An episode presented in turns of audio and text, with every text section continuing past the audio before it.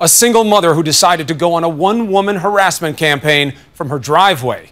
Her target? The family across the street. You'll see the tape. There's no denying what she did, but why she did it is the question. Here's Amy Robach.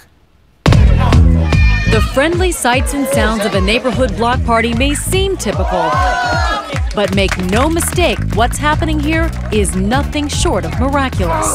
This is a great group of people in this neighborhood, but it's been a ghost town for years. A close-knit community to a ghost town, all because of this woman, Lori Christensen, a local government employee. Greg and Kim Hoffman call her the neighbor from hell. But life in this idyllic Minneapolis suburb hasn't always been so toxic. We were always very friendly. Kids would play with each other. Since she was a single mom, we would help her out with blowing her snow in the winter, things like that. The Hoffmans say cordial turned to combative one day 5 years ago because of a spat over nail polish between their young daughters.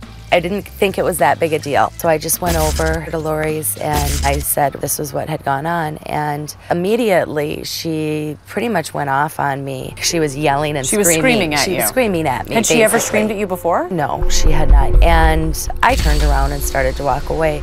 But the Hoffmans were about to learn walking away from the wrath of Lori Christensen wouldn't be that simple. And just how vicious her attacks could get became clear when Kim, a recovering alcoholic, suffered a dangerous relapse. Greg and my kids didn't know whether I was going to live. Well, she collapsed in front of me. She collapsed in front of you? Yeah, and I had my son call 911. And I still remember standing in the garage, and I heard that paramedic say, you know, we can't get a pulse. So.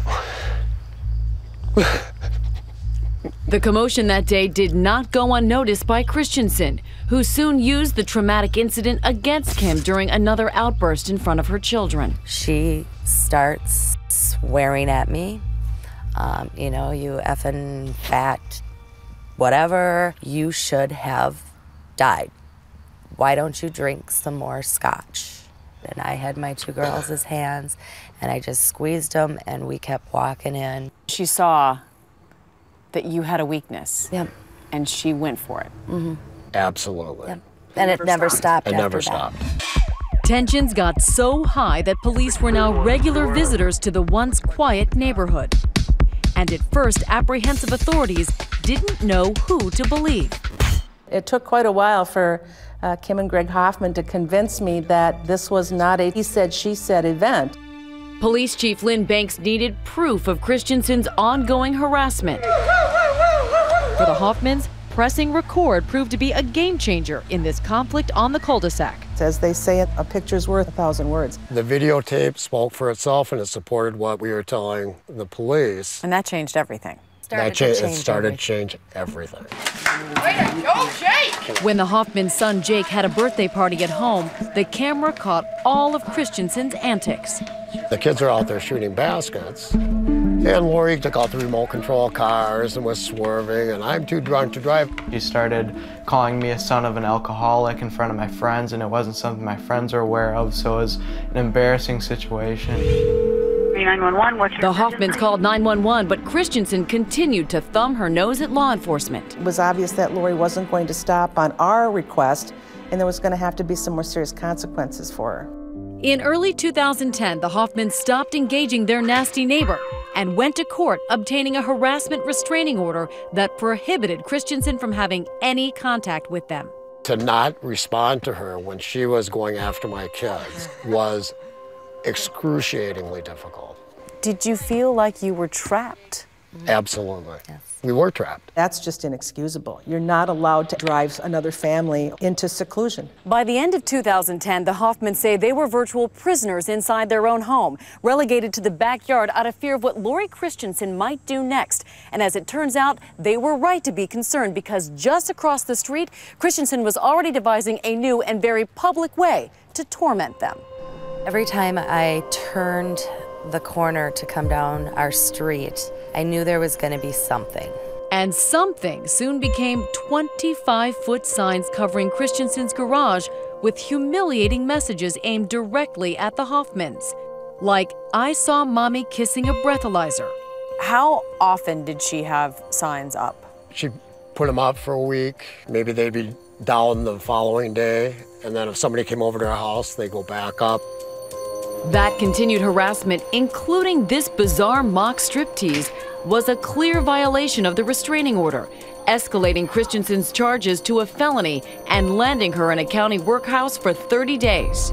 Did you think this is it? It finally ends now. Absolutely. Yes. Finally, this is put to rest. Yes. This is over. It wasn't. Not even close. Do you have anything at all to say? If getting locked up didn't get Christensen's attention, local news media were about to.